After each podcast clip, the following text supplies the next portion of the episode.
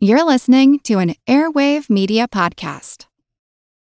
When you need mealtime inspiration, it's worth shopping Kroger, where you'll find over 30,000 mouthwatering choices that excite your inner foodie. And no matter what tasty choice you make, you'll enjoy our everyday low prices, plus extra ways to save, like digital coupons worth over $600 each week. You can also save up to $1 off per gallon at the pump with fuel points. More savings and more inspiring flavors make shopping Kroger worth it every time. Kroger, fresh for everyone. Fuel restrictions apply.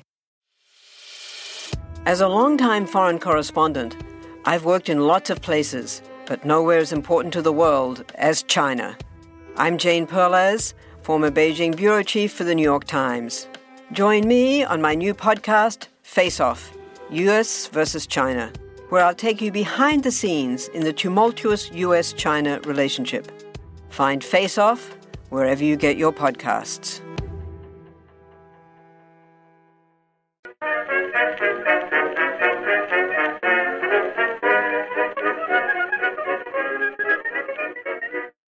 Hello, everyone, and welcome to History of the Second World War, Episode 91 The British Empire, Part 6 The Approach of War. This week, I would like to remind everyone that one of the best ways to support the show is by leaving a review on your podcast platform of choice. It's a great way to help more people find out about the podcast, and you would, of course, have my eternal gratitude.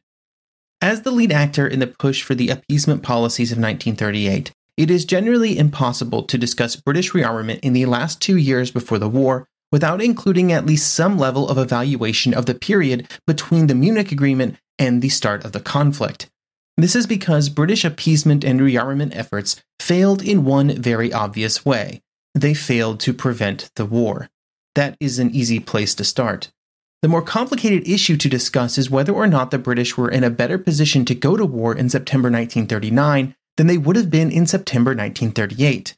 The analysis of this question forces us to start looking not just at British efforts, but how they related to German rearmament efforts in the year before the war.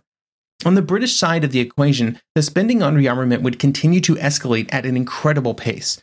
During the period between 1933 and 1938, the annual defense spending by the British government roughly tripled, from 107 million pounds to 383 million pounds. But then during 1939, due to constantly expanding programs in the nine months before the start of the war, the estimate jumped up to 730 million pounds, doubling year over year. In the months before the start of the war, the government would be spending more than it had during much of the First World War. This put the entire country on as close to a war footing as possible without actually being at war.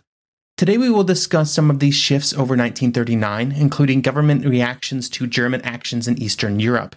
The second half of this episode, we will then attempt to answer the question of whether or not the idea that appeasement successfully bought time for the British military preparations has any truth in it. The period of time between when Chamberlain took over the office of Prime Minister and when Germany invaded what was left of Czechoslovakia in March 1939 was a period of constant discussion and compromise about British rearmament efforts and British foreign policy. Chamberlain had from the very beginning taken a keen interest and wanted to retain firm control of British foreign policy. There would be disagreements between Chamberlain and Anthony Eden, the Foreign Secretary, until he resigned in February 1938. The core disagreement that caused this resignation was the position that the British government should take towards Mussolini and his expansionist efforts in Africa. But this was just one of several different areas in which Chamberlain would seek to influence foreign policy, influence that culminated in the Munich Agreement. Throughout all of these moves, Chamberlain was attempting to maintain peace through the application of British political influence. But at the same time, there was growing support and increasing demand for the British government to add to that political influence by increasing the spending on the British military. The British military would frequently, during the mid 1930s, try to square the resources they had available with the growing commitments of those resources as other nations began large rearmament programs. This would prompt the military to ask for greater and greater budgets to try and match some of that foreign expansion. During 1937 and 1938, while the purse strings were loosened considerably, there were still tight restrictions placed on spending. The civilian leaders would also try to influence how this money was spent and would funnel money one way or another based on the general feelings of where it would be best spent. The best example of this in practice was the Inskip report, which we discussed at the end of the last episode. But even the Inskip report would advocate for much larger rearmament budgets, with the goal of trying to make it clear to all possible enemies that Britain would not just stand by and would not be caught unprepared. During 1939, the rapid deterioration of relations in Europe would force whatever constraints that had been placed on spending to slowly be removed. Chamberlain and other British leaders never gave up trying to maintain peace, but with diplomatic resolution appearing to be more and more remote of a possibility, the only recourse was to gain continued peace through military might. This could come in one of two ways the sheer weight of British military power being able to daunt any foes, or through the application of the concepts of collective security. Collective security had been a feature of British foreign policies since at least the end of the First World War, and during 1939, the ties that Britain would have to collective security arrangements would just be solidified, especially after the events of March 1939. Of all of the events that led from peace to war in 1939, few would be more impactful than the decision of Germany to occupy what was left of Czechoslovakia in March 1939. The final invasion of Bohemia and Moravia came at the end of a lengthy series of events in which Germany had robbed the Czechoslovak government of what autonomy it had retained after the Munich settlement. In Prague, the government, under the threat of invasion, had been forced to leave the League of Nations, drastically reduce its military, allow Slovakian nationalists to declare independence, and cede territory over to Hungary. Finally, the president had been taken to Berlin and forced to agree to Germany making the remaining Czech territories a German protectorate. This gave the German military the official sanction to move in and occupy. Germany would gain not just additional territory, but also the valuable resources that came with it, both natural resources that could be used for rearmament and industrial resources, which had made Czechoslovakia an important source of industrial products before 1938. For the Czechs, it was a sad end to a long saga of German aggression. For the British, it was a disappointing result for all the efforts that had been made over the previous year, which had resulted in the Munich Agreement, which had contained so many German guarantees that this exact sequence of events would not occur. On March 15th, in a speech before the House of Commons, Chamberlain would say, quote, Hitherto the German government, in extending the area of their military control, have defended their action by the contention that they've only incorporating into the Reich neighboring masses of people of German race. Now, for the first time, they are effecting a military occupation of territory inhabited by people with whom they have no racial connection. These events cannot fail to be a cause of disturbance to the international situation they are bound to administer a shock to confidence, all the more regrettable because confidence was beginning to revive and to offer a prospect of concrete measures which would be of general benefit. But also, Chamberlain would go on to reiterate his desire for peace. Quote, Let us remember that the desire of all the peoples of the world still remains concentrated on the hopes of peace and a return to the atmosphere of understanding and goodwill which has so often been disturbed. The aim of the government is now, as it has always been, to promote that desire and to substitute the method of discussion for the method of force in the settlement of differences.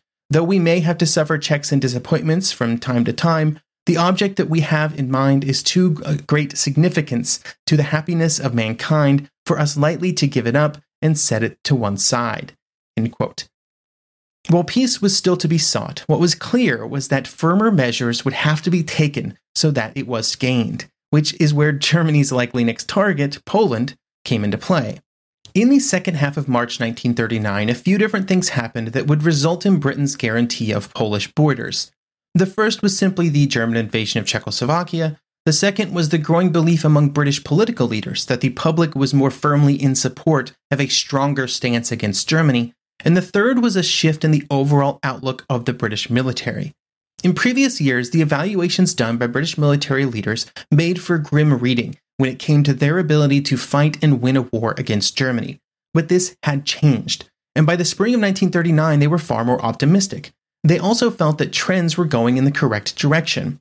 While these changes allowed the government to contemplate the Polish guarantee, the reason that the guarantee was given was due to how Germany had reacted to previous international agreements. The verbal agreements of the early meetings between Hitler and Chamberlain had fallen apart. The very clear written agreements of the Munich Conference had been discarded. All that was left was to ensure that Germany knew that the next time something happened, force would be met with force. It is well documented that Chamberlain and others within the British government did not really care that much about the problem of Danzig or, or the Polish corridor.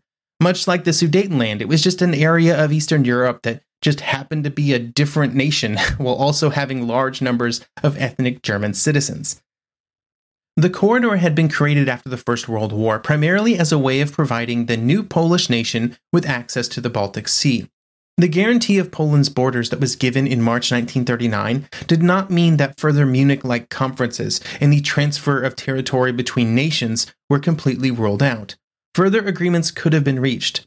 The guarantee was simply to make it clear that Germany could not decide to make changes on its own like it had with its invasion of Czechoslovakia.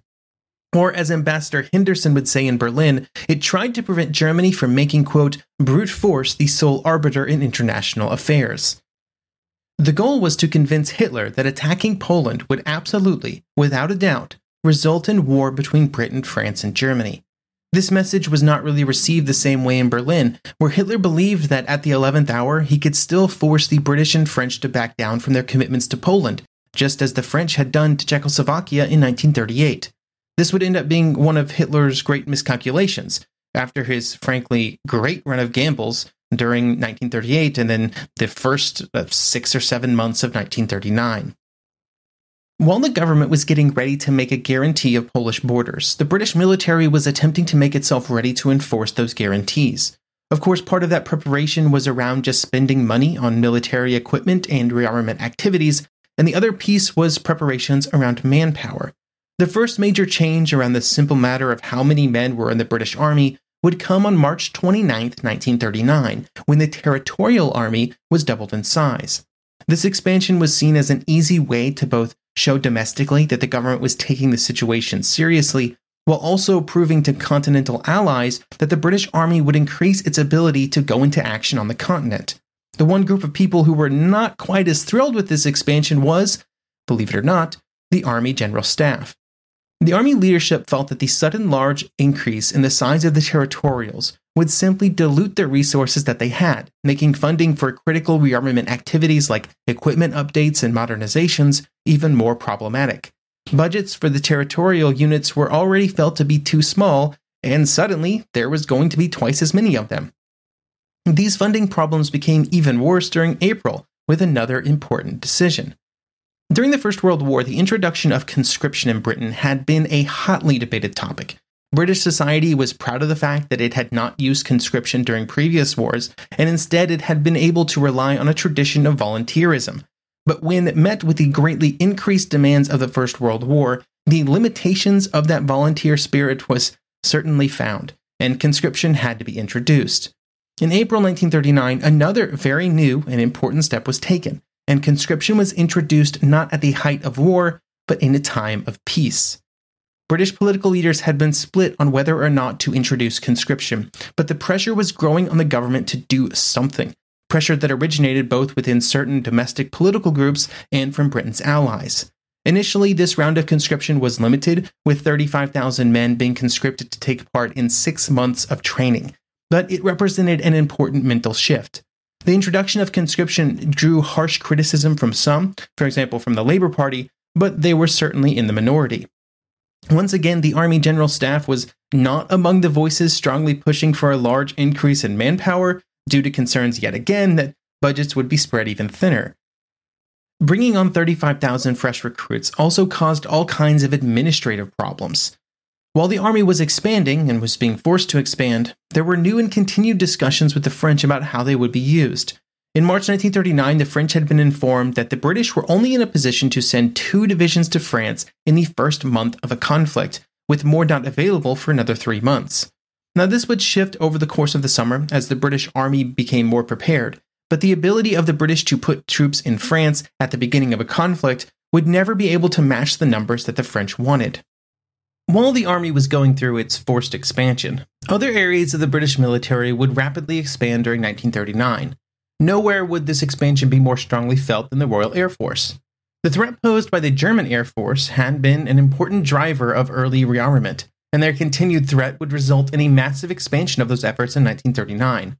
The number one concern was strategic bombing of British cities. The most pessimistic scenarios predicting that all of Germany's bombers would focus on British cities in an attempt to deliver a knockout blow.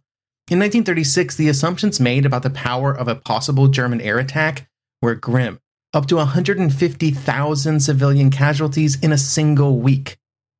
Now, with hindsight, we know that these estimates greatly overestimated the capabilities of the German Luftwaffe and really overestimated the capabilities of strategic bombing that was possible in the mid 1930s, but they believed it to be true, and that was what pushed rearmament forward. By early 1939, the RAF's rearmament efforts were really coming to fruition. Aircraft factories had been built and had been updated to begin pumping out a new generation of aircraft. The workforce had been expanded greatly in the areas of skilled workers. These long term investments meant that during the first half of 1939, the aircraft factories would build a staggering four times more aircraft than they had during the first half of 1938, a figure that also represented more than the sum total of 1936 and 1937 combined. There had also been a concerted effort to grow the number of airfields that the RAF could use, with the number tripling from 1934 to 1939. These airfields were critical and are the oft forgotten area of preparing for war, with each one being a large construction project all on its own. All of this would culminate in the fact that in September 1939, the British would produce more aircraft than the Germans. This was due to the massive expansion of British industry, but also to the growing problems that the Germans were having in continuing to expand their own efforts. For the Germans, the will was always there, but the raw materials were becoming a problem, causing crucial shortages in specific hard to source items.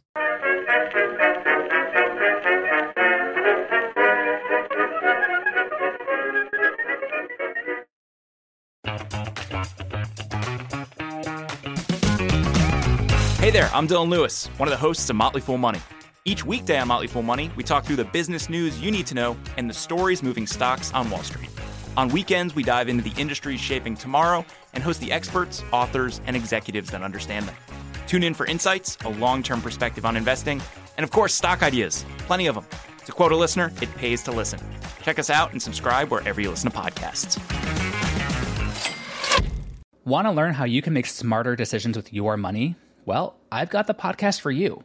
I'm Sean Pyles, and I host NerdWallet's Smart Money Podcast. On our show, we help listeners like you make the most of your finances.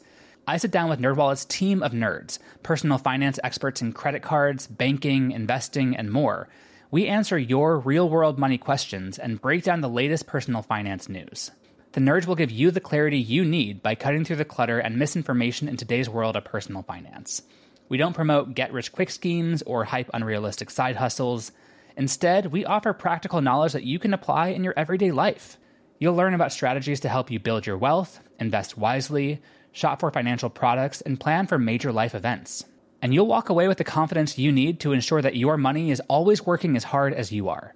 So turn to the nerds to answer your real world money questions and get insights that can help you make the smartest financial decisions for your life. Listen to NerdWallet's Smart Money Podcast wherever you get your podcasts.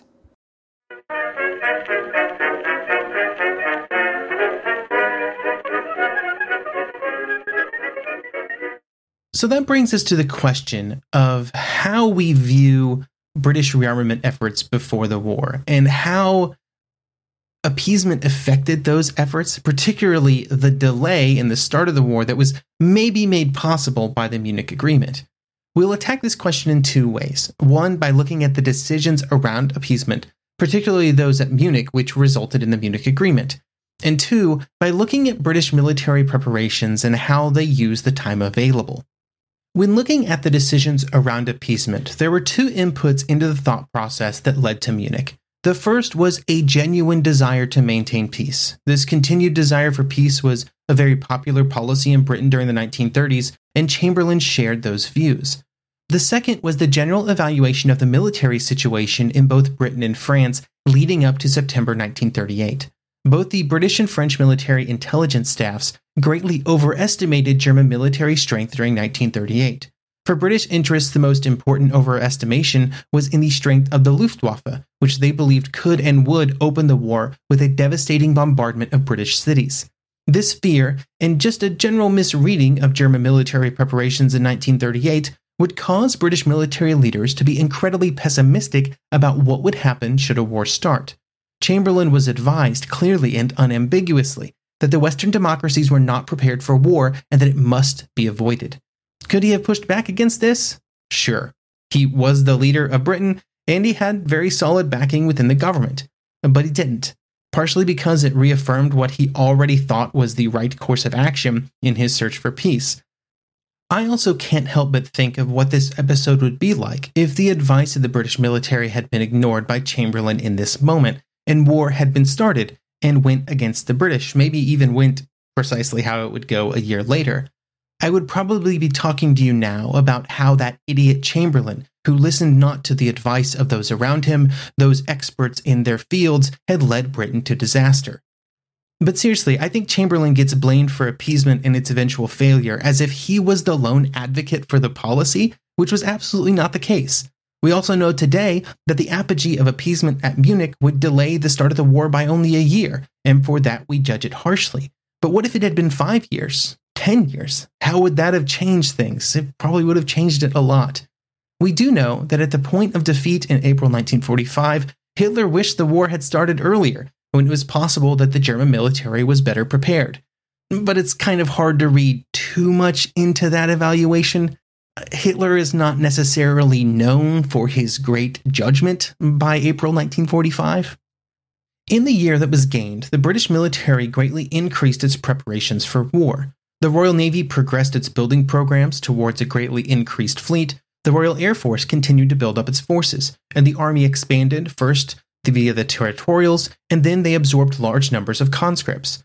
But given the events after 1939, there is some cause to question these efforts. Were they pushing in the correct direction?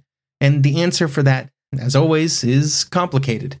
Military innovation is not a straight line. It's a wandering path that has no set end and no way to judge if the current path is the correct one. When trying to judge the decisions made around military innovations, this is crucial to keep in mind. Even among thought leaders, there were never any certainties, just assumptions and guesses.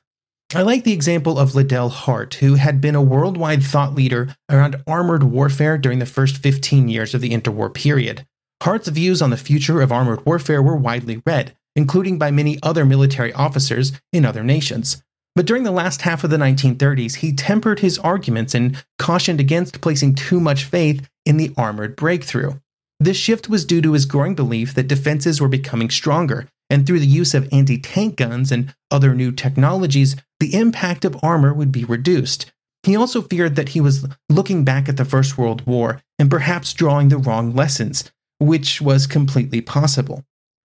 One of the favorite talking points of people who enjoy history is about mistakes that are made. And often in the realm of military innovation, it comes down to trying to apply the wrong lessons from the past to the future, the old adage of fighting the last war. Hart was concerned that he was thinking too optimistically about how the new armored mobility could be used, and not properly considering its weaknesses or how it altered the balance of forces. There are almost more incidents of this type of mistake being made than the opposite this idea of, of not properly equating for what changes in technology do to a battlefield.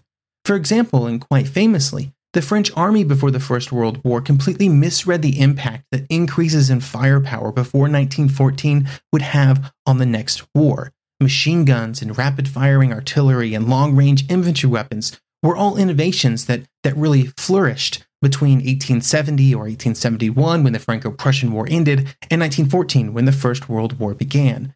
The French completely misjudged what those weapons would do. And this belief, when coupled with the belief that an offensive spirit was essential to military planning, caused the catastrophic defeat that the French would suffer in the early weeks of the First World War. It was a complete disaster, the Battle of the Frontiers, and it would impact generations of French military thinkers. And it's just one of many examples that could be referenced in the 1930s to show that one incorrect assumption could result in disaster which military assumptions were incorrect in 1939. We could probably make a perfect rundown in this episode, but at the time it was impossible to tell into which category each of the assumptions fell. It's easy to say now that armored breakthroughs and armored divisions and armored spearheads were the way of the future. But in 1938, and 1939, it was impossible to know whether or not they were just going to run up against the Maginot Line and go no further. I guess at some point I should stop ending every paragraph with further questions and get around to answering the question about the effects of that one year delay in the start of the war, which is a question based on the idea that Hitler would have ordered the invasion of Czechoslovakia even if it clearly meant war with other European nations. The easy answer would be that yes, Britain and France were better prepared for war in autumn 1939 than they were in autumn 1938. They had used the intervening year to invest a colossal amount of money into their preparations and allowed them to make some sort of long term efforts pay off. Things that had started in the mid 1930s, like factories or skilled worker expansions or new generations of military technology. Germany also had that year to increase its own rearmament efforts, but from a percentage perspective, Britain and France expanded much more than did Germany. But even with this being taken into account, I think from a military perspective, and this is totally my opinion, I want to be clear on that, it would have been better to go to war with Germany in September 1938.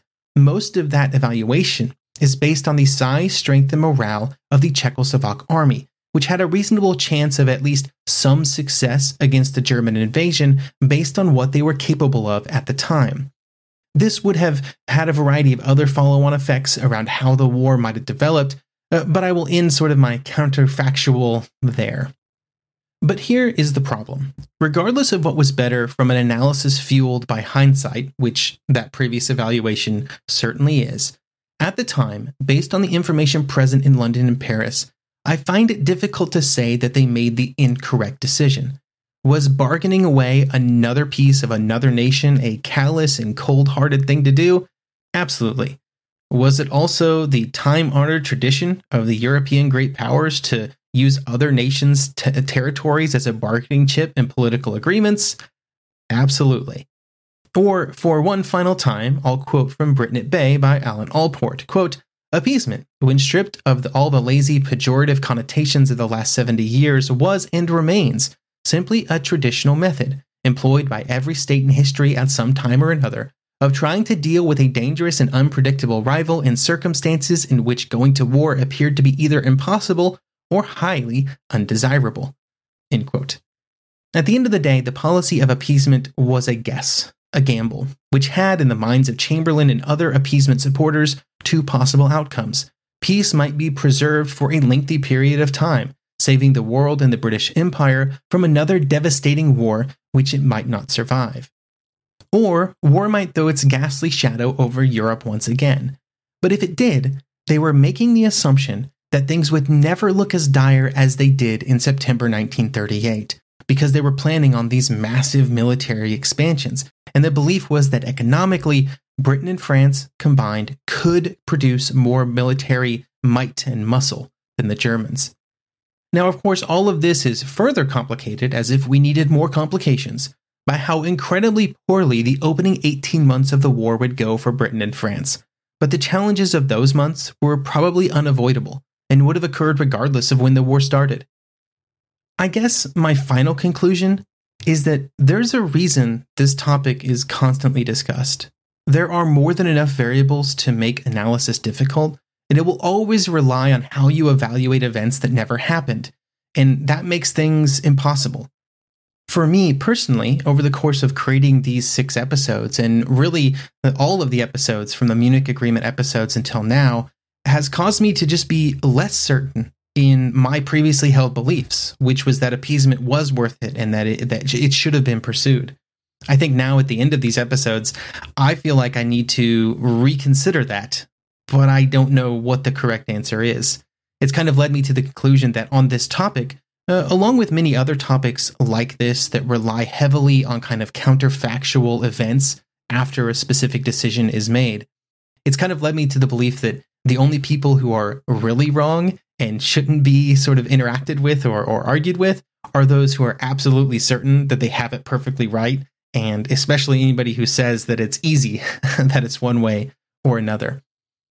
So, anyway, th- thank you so much for joining me here today and listening to this episode and this several minutes of kind of ranting here at the end. I hope you will also join me next episode, in which we will start a series on the evolution of air power during the interwar years.